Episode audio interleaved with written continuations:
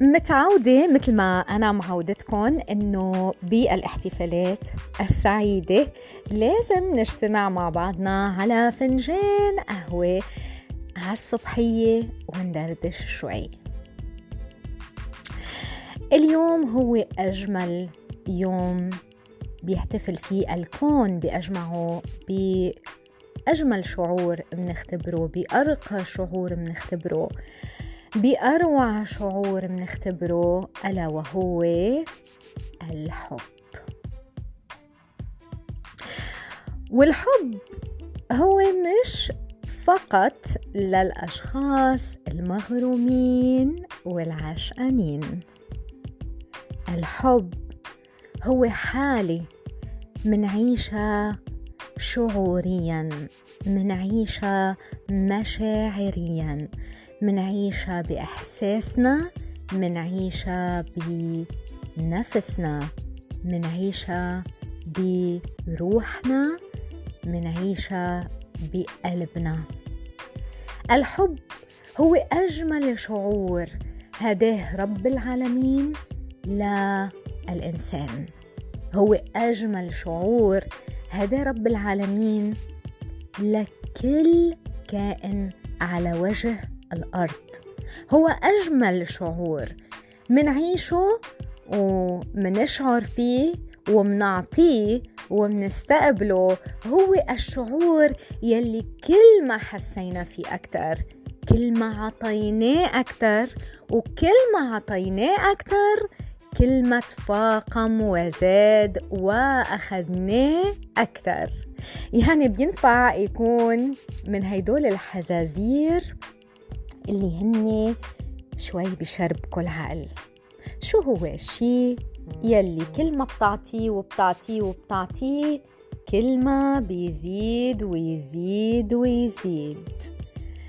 هو نعمة رب العالمين على الأرض، هو رحمة رب العالمين على الأرض، هو المنبع، هو الأساس، هو أساس الوجود، هو أساس التكوين، هو سر الحياة المجهول يلي ناس كتير ما بتعرف حتى بأنه هو سر.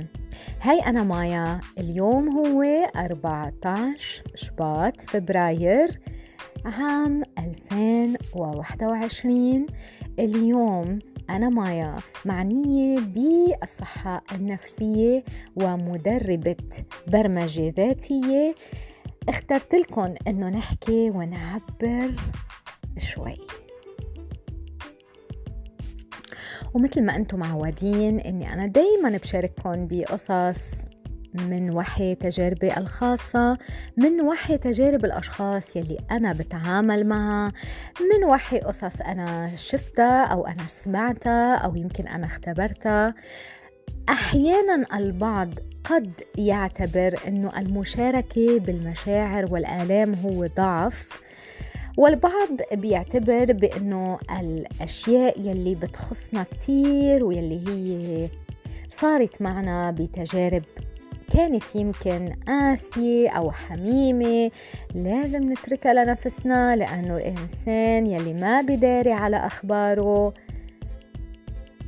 بيعرض نفسه لمواقف محرجة، وإنه في كتير من الناس قد لا تتفهم التجارب يلي نحن مرينا فيها، ممكن يطلقوا أحكام علينا، ممكن يعنونونا ويصنفونا وينفروا منا ويبتعدوا عنا.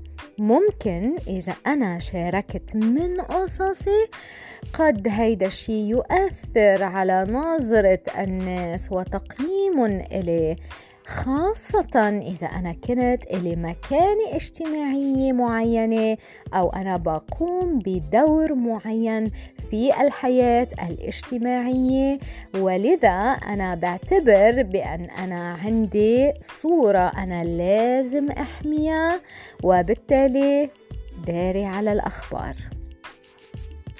أنا بأيدكن إذا هيدا تفكيركن، إذا هيدي هي مشاعركن بالخصوصية، بتشعروا أنه أنتوا لازم تحتفظوا بتجاربكم الخاصة لأنها خاصة جدا، لأنكم غير مستعدين بعد أنكم تحكوا بها التجارب لشو ما كانت الأسباب. أنا بتفهمكم، وأنا بختار أني أنا شارك بقصص وتجارب صارت بعتبرها نوع من أنواع التوعية. وبرغم أنه أحياناً مشاركة بعض التفاصيل من حياتي التفاصيل قد أيضاً أحياناً تسبب لي القليل من المشاعر الغير مريحة. يعني لما بكون عم شارك بأمور إلى علاقة بمشاعري، بحالاتي النفسية، بحياتي العملية، بالأشياء اللي أنا اختبرتها، أحياناً ما بكون عم بشعر بارتياح مطلق، ولكن السبب يلي أنا بكون عم شارك فيه بكون سبب أنا مستعدة لإله كلياً، لأني بكون عارفة ومتيقنة بأنه الوقت صار لحتى أنا شارك الحكاية، لأنه في عبرة منها. هاي العبرة في إنسان على الشاشة الأخرى عم يتفرج وهو مستعد ومقدر لإله أنه يسمع مني هاي الحكاية وتؤثر وتحدث فيه تأثير معين أو تغيير معين هو صار مستعد أنه يستقبله. وفقط لأني أنا تجرأت وتخطيت هيدي الحواجز الداخلية، قدر هو أم هي يستقبلوا مني التغيير بحياتهم. فالهدف بعتقد أنا أنه النية بالأحرى يلي هي خلف الهدف يلي بيخلينا نشارك قصتنا هو يلي يحدث الفرق ما بين أنا عم بحكي لأني أنا ضعيف وأنا شاعر بالضعف وأنا شاعر بأني أنا helpless، ما عندي المقدرة، ما عندي القوة، ما عندي الحيلة، أنا مظلوم، وعم بحكي من هيدا المنطلق. وبالتالي عم بستقبل إشارات من الأشخاص من حولي يلي عم تعكس لي هاي الطاقة يلي أنا عم بحكي من خلالها، وبالتالي عم بتأكد لي مشاعري بالاستسلام وبعدم المقدرة. شفتوا كيف؟ ولكن الإنسان يلي بيختار بأنه هو يحكي قصته عشان يطلق ضوء نور معين، هو صار عنده الإشارة بأنه هيدا النور صار وقته أنه ينطلق إلى عامة الناس، لأن مقدر لإلهم أنهم يستقبلوه. فاليوم بعيد الحب بدي أطلب منك عزيزتي أو عزيزة، لأنه عنا كتير من المشاركين الشباب يلي بيسمعوا على ماي بودكاست، وبدي أقولكم أنه أنا سعيدة جدا فيكن، سعيدة فيكن لأنكن عم تختاروا أنكن تكونوا من الأقلية الواعية، الأقلية المنتبهة، الأقلية الصاحية، الأقلية يلي عم تختار بإيدها إن هي تغير قدرها، عم تختار إنها تخلق طريق جديدة وحياة جديدة، ابتسامة جديدة وفرحة جديدة يضيفوها على حياتهم. الشاب بعالمنا العربي لا زال مضطهد نفسياً أكثر مما منحب إنه نصدق. هو كمان تحت تأثير ضغط كبير جداً على عكس ما يقال فيه، هو مضطهد مشاعرياً، نفسياً، ومعنوياً بمحلات كتيرة، أهمها أنه مش قادر يكون عم يشعر مثل ما هو حاسس، لأنه الشعور والأحاسيس هن منن لإله، هن منن من شيمته، هن منن من رجولته. الشاب عنا بيخلق مقمع، بيخلق عم بيعاني، وبيخلق مصدوم. ولأنك هيك أنا اليوم بدي أقولك أني أنا بحبك، وأني أنا بستقبلك، وأني أنا سعيدة فيك وفخورة جدا فيك، لأنك عم تختار أنك تغير مسار حياتك، وحياتك يعني الأجيال القادمة من بعدك، يعني مستقبلك ومستقبل البشرية كلها أنت عم بتغيرها لمجرد أنك عم تختار بصورة مختلفة. فاليوم شباب وبنات يلي عم يسمعوني بتعرفوا شو رح أقلكن. أكيد أنتو بتعرفوا أنه أنا رح أقلكن أنه هو أجمل حب بهالدنيا هو الحب يلي منحبه لنفسنا، وأنه الحب يلي منحبه لنفسنا هو يلي منشوف انعكاسه بتجاربنا من خلال الأشخاص يلي منتعامل معهم، من خلال تجارب الحياة، ومن خلال الحياة شو بتعطينا. برافو، شطورين شطورين شطورين شطورين، وأنا كتير فخورة فيكن وكتير سعيدة فيكن. بس اللي بدي أقلكن إياه اليوم هو شوي أكبر، بما أنه الوعي عم يتطور أكتر. هذا الحكي حكيناه هيديك السنة، هاي السنة في ليفل أب،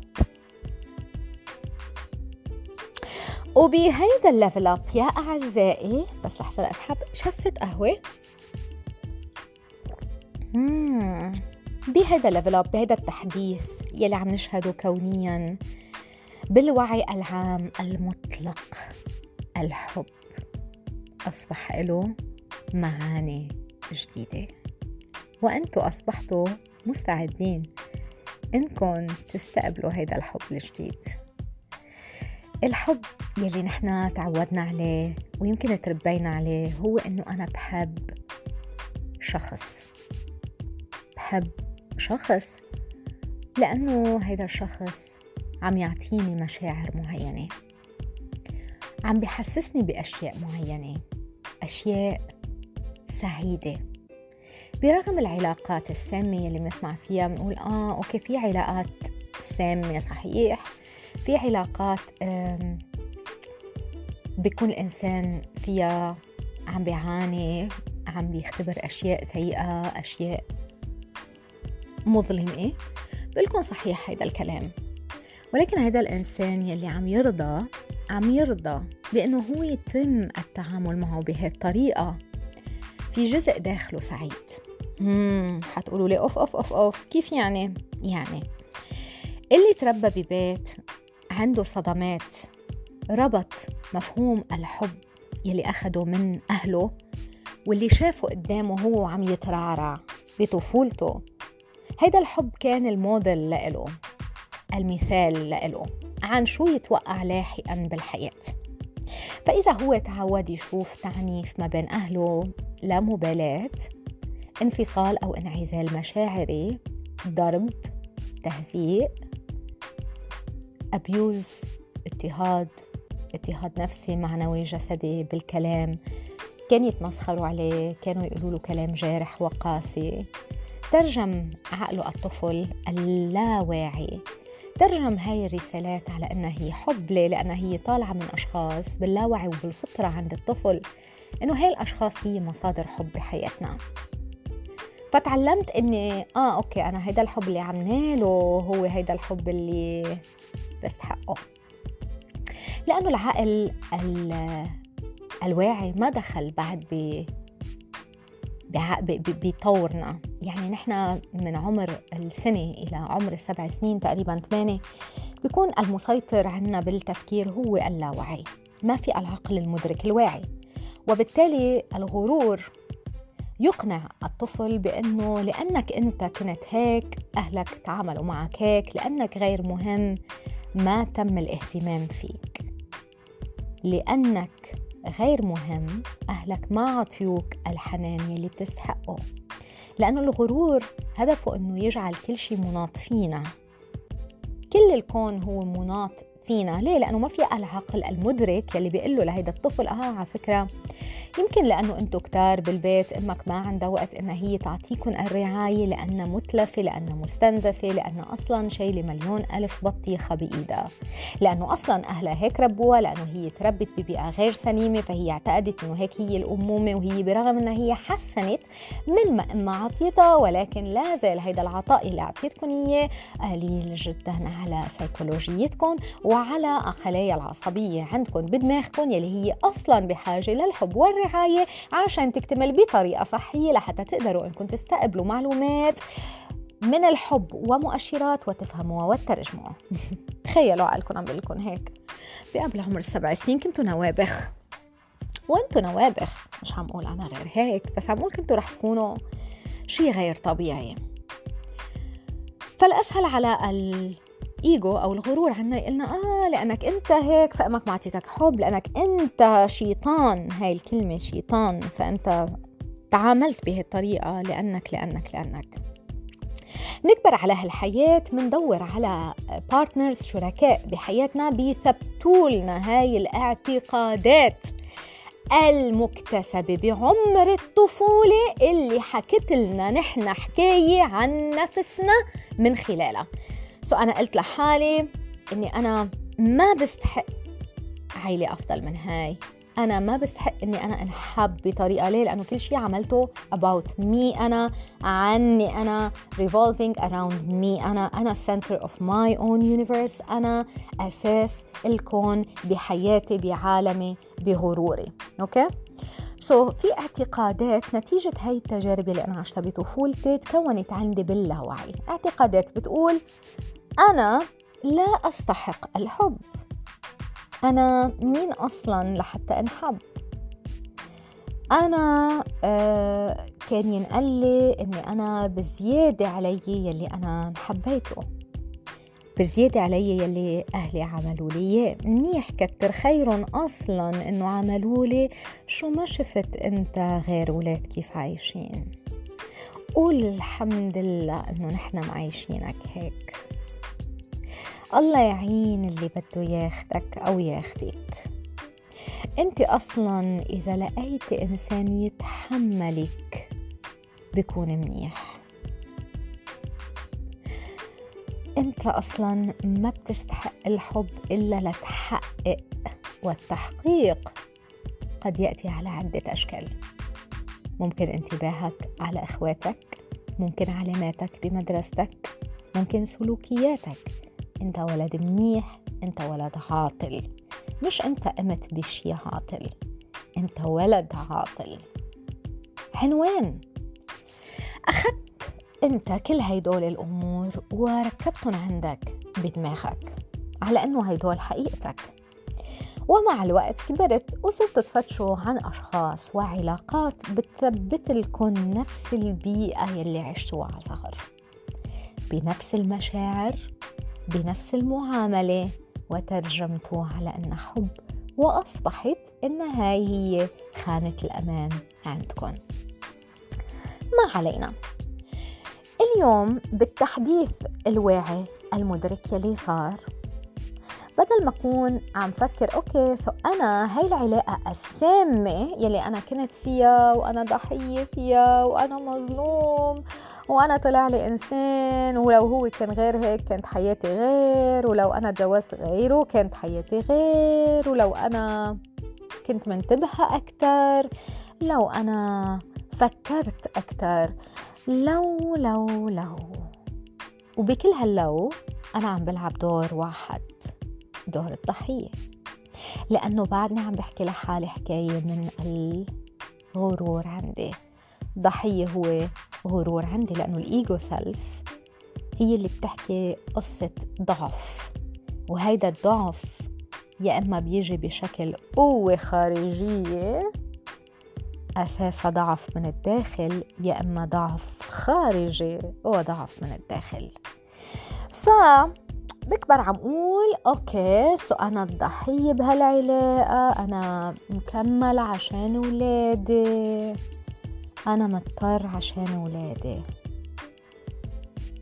بس فعلياً أنا خايف من المشاعر يلي رح واجهها إذا أنا تخليت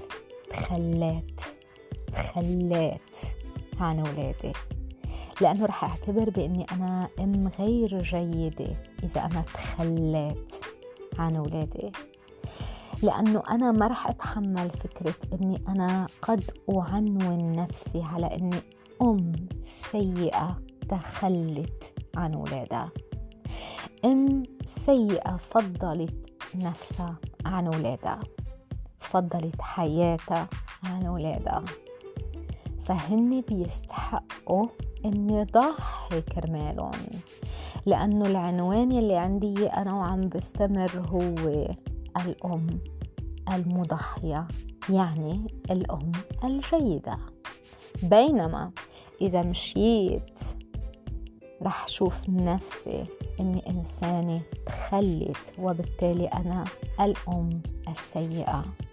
هذا الشيء بيعود جذوره لطفولة نقل فيها إني أنا إنسان سيء إذا ما عملت الشيء الصح، وهالشيء الصح قد يعني التضحية، عدم التخلي، الاستمرار برغم الألم، الاستمرار بخانة الأمان حتى ولو هي مزاجي. فبكون ما بدي واجه حقيقة إني أنا أقول لنفسي إني أنا تخليت عن أطفالي وكنت أم أنانية. فكيف أنا بدي أعيش مع هالكم من الذنب والعار بيني وبين نفسي؟ فالأسهل إني أتحمل آلام العلاقة وأبقى، لأنه هاي الآلام أنا متعودة عليها ومسيطرة عليها ومطبعة عليها، وهي جزء من خانة الأمان.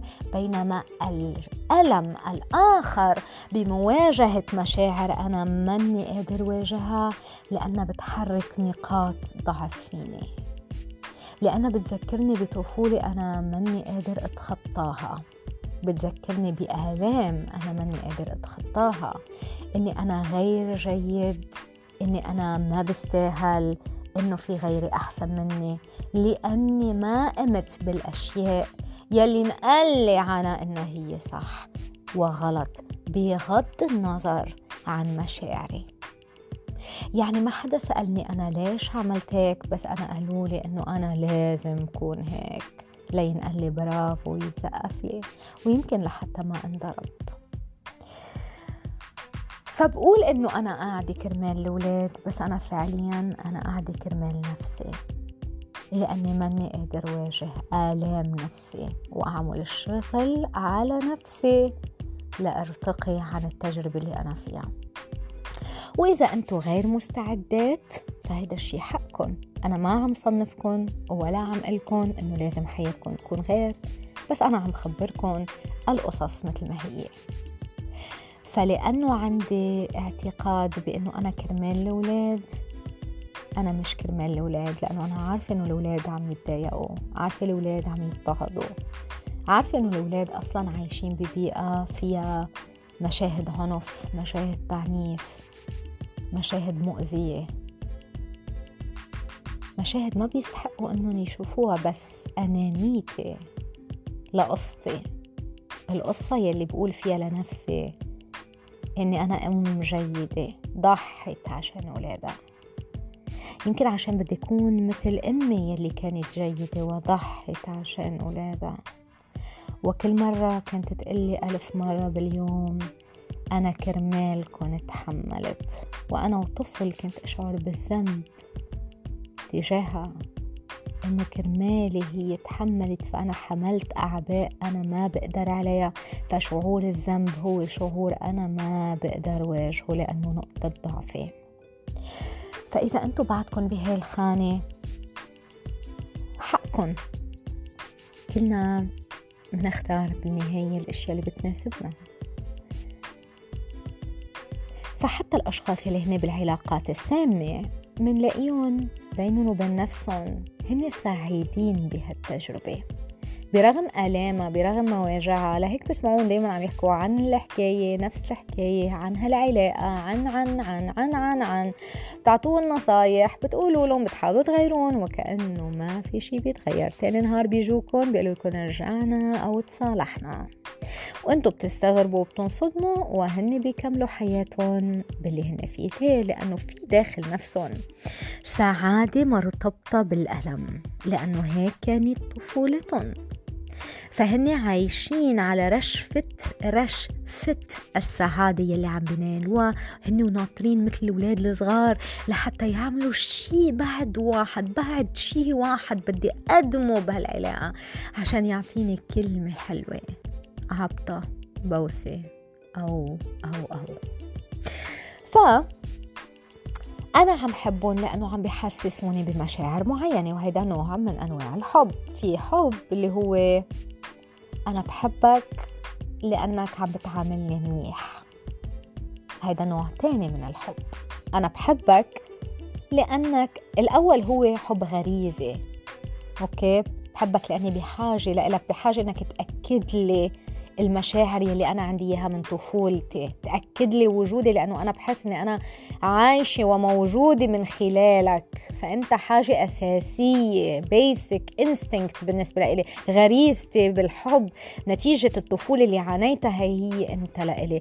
أو مثل حب الأولاد لأمياتهم وبياتهم، برغم أي شيء بضلهم متعلقين بهيدا الحب. الحب التاني هو إذا أنت عم بتعاملني منيح فأنا بحبك، أنت بتشبهني فأنا بحبك، أنت عم تعطيني فأنا بحبك، أنت عم بتحسسني مشاعر إيجابية أنا بحبك، أنت عم تهديني فأنا بحبك، أنت أنت أنت وأنا بحبك. الحب الثالث هو إني أنا برغم اختلافي عنك بتقبل إنك أنت مختلف عني وبحبك، بحبك بدون مقابل، بدون أنت ما عم تأذيني بس أنت مختلف عني فأنا بحبك، بحبك حتى لو أنت ما عبرت لي عن حبك، بحبك حتى لو أنت ما كنت موجود كتير بحياتي بس بحبك. أوكي، مثل حب الأم لأولادها بالحالات المثالية، بالحالات المثالية، أوكي، حب الام لاولادها، بتحبهم شو ما عملوا، شو ما ساووا، شو ما قالوا، بتحبهم بدون توقع، بدون توقع، بدون مقابل. الحب الرابع هو اني انا احبك لاني حابب ربنا فيك، حبك حتى لو انت اذيتني، مش بمعنى الحب العاشق، لا، اتفهم السبب اللي خلاك تأذيني،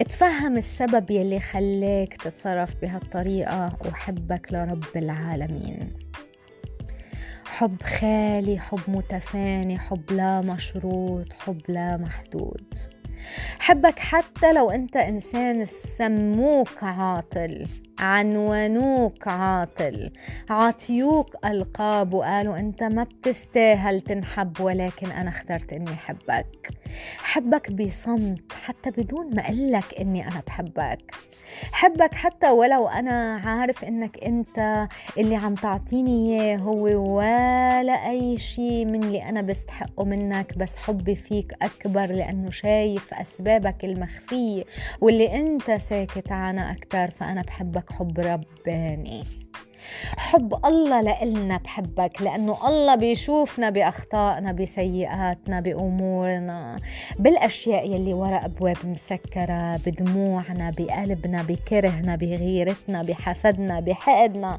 بالزنا تبعنا، بماضينا، بحاضرنا، بإجهاضنا، باستمرارنا، بطلاقنا، بزواجنا، بأي شيء بنعمله بحبك.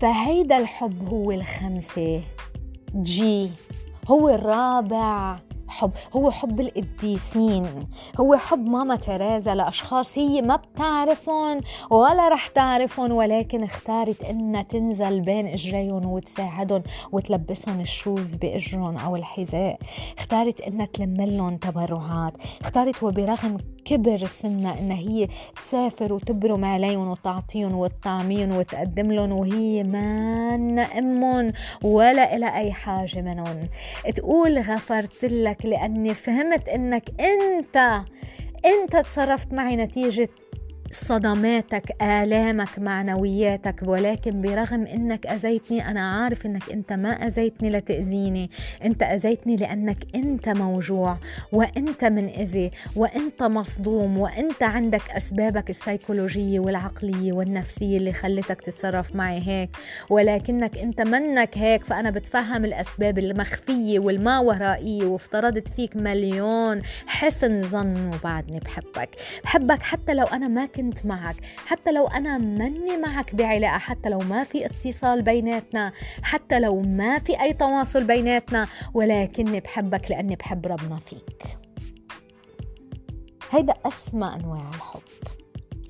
وهيدا في ناس ممكن تسمع تقول أوه مستحيل، أنا مني قديس، مني نبي، هيدا حب الأنبياء والقديسين، أنا مني هيك. بس شو بيمنع؟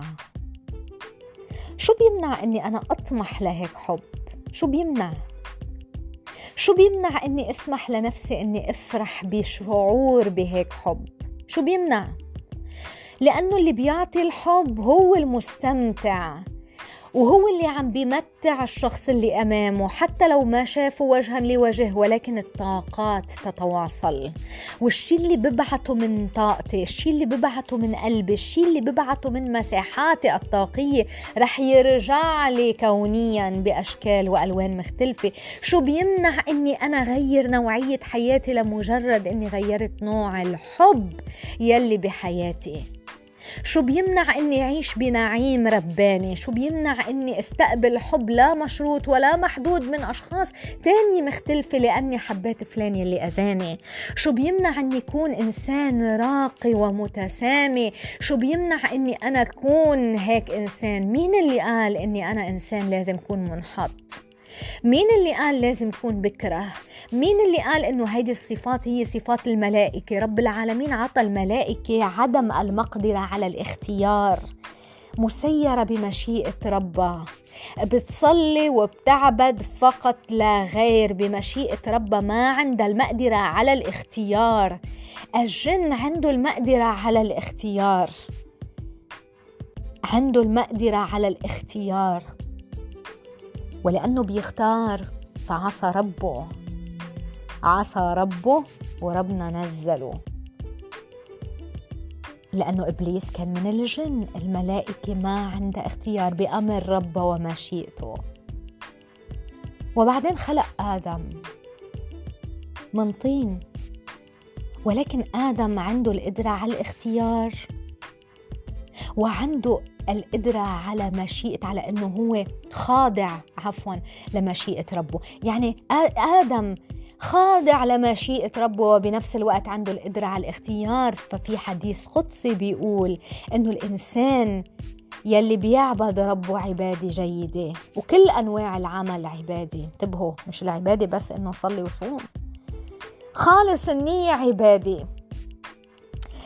الإنسان اللي بمشيئة ربه بيعبد ربه وبيطيع وبيختار اختيار سليم، برغم أنه هو عنده القدرة أنه يختار اختيارات سيئة، فهو على مكانة أرقى من الملائكة، لأنه الملائكة ما عندها قدرة اختيار، بينما الإنسان كان يقدر يختار السيء، ولكنه اختار أنه يكون روح طاهرة.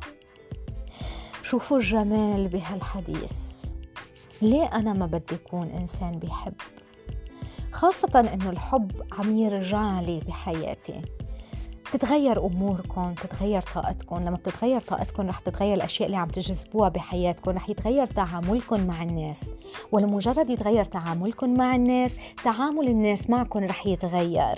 الكلمة الحلوة اللي أنا رح أحكيكم إياها أنتوا رح تحسوا بسعادة، ولأنكم سعيدين رح تلتقوا بشخص بهيدا النهار اللي أنتوا فيه، بنهاركم رح تلتقوا بشخص، لأنكم سعيدين نتيجة الكلمة اللي أنا حكيتكم إياها أنتوا كمان رح تحكوا لهيدا الشخص برحابة صدر أكبر، رح تقولوا له شي رح يفرحوا أكتر. وهيدا الإنسان رح يروح على نهاره، رح يلتقي بإنسان يمكن متذمر، يمكن قاسي، بدل ما يحزن رح يكون انشحن من طاقة الحب يلي عطيته إياها، رح يتعامل بطيب وحب بالمقابل. فهيدا الإنسان اللي يتعامل معه بنشاف رح ياخد طاقة هيدا الحب ورح يغير نهاره. لما منحب منغير كل شي من حولنا، منغير إنتاجيتنا، منغير نظرتنا للأمور، منغير استقبالنا للأشياء، منغير تعاملنا، منغير كلامنا، منغير أفكارنا، منغير مشاعرنا، ومنغير تصرفاتنا، ومنغير حياتنا. ليش ما بدي غير حياتي بالحب؟ ليش ما بدي فيه اليوم الصبح وكل يوم الصبح أقول لحالي أنا الحب؟ حدد النية تبع نهاري، نية اليوم أني أنا الحب، رح أتعامل بكل شي بحب، حتى الأشياء اللي رح تزعجني رح شوفها بأنها حب. رب العالمين بيحبنا بصورته الخاصة. حب مختلف عن الحب اللي نحنا تعودنا عليه. أحيانا حب ربنا لإلنا هو صدمة، أحيانا حب ربنا لإلنا هو شيء نحنا منسميه مأزق، أحيانا حب رب العالمين لإلنا هو شيء منعتبره كارثة، منعتبره شيء رهيب، منعتبره شيء مدمر. بس مع الوقت منطلع منلاقي انه ربنا لما عطانا هيدا الشيء اللي كان قاسي ورهيب ومدمر وكاسر، هو ما عطانا اياه الا لانه كان مخبي لنا شيء من وراه. فحب ربنا لإلنا هو مش بس انه يعطينا الشيء اللي بدنا اياه، حب ربنا لإلنا حتى لما ما بيعطينا الشيء اللي بدنا اياه، وحتى لما بيعطينا الشيء اللي مش عاجبنا، بكل الحالات حاببنا، لأنه حبه لها مشروط غير اعتيادي. نحن مركبين منفهم الحب بلغة واحدة بس، فإذا اختلفت لغة الشخص اللي أمامنا منبطل نفهم هاللغة ومنعتبرها أنه هو غلط، هو حكاني، هو قال لي، هو ما قال لي، هو تصرف. بس ليش ما بدخل على نفسي وبغير من نفسي ومن نوعية الحب اللي عم بعطيها؟ وبسأل حالي 3 أسئلة بدي منكم تسألوها لحالكم. إذا أنا عشت حياتي بالحب، كيف رح تكون حياتي؟ 2. إذا أنا عشت حياتي بالحب، كيف رح أتصرف؟ كيف رح تكون تصرفاتي؟ شو الأشياء يلي رح أعمل أكتر منها؟ وشو الأشياء يلي رح أعمل أقل منها؟ 3. إذا أنا عشت حياتي بالحب، كيف رح كون عم أثر على الأشياء والأشخاص ونوعية الحياة حولي؟ إن شاء الله بيكون نهاركم سعيد ومفعم بالحب، وإن شاء الله يكون هذا البودكاست عطاكم نور جديد. أنتوا الحب يلي عم تفتشوا عنه، أنتوا الحب يلي ما حصلتوا عليه، انتوا الحب يلي بتتمنوه، انتوا الحب يلي بتسعوله. حياتكم كلها حب، اعمالكم كلها حب، وجودكم بحد ذاته حب. وانا بحبكم كتير، والى اللقاء بحلقة جديدة. شكرا.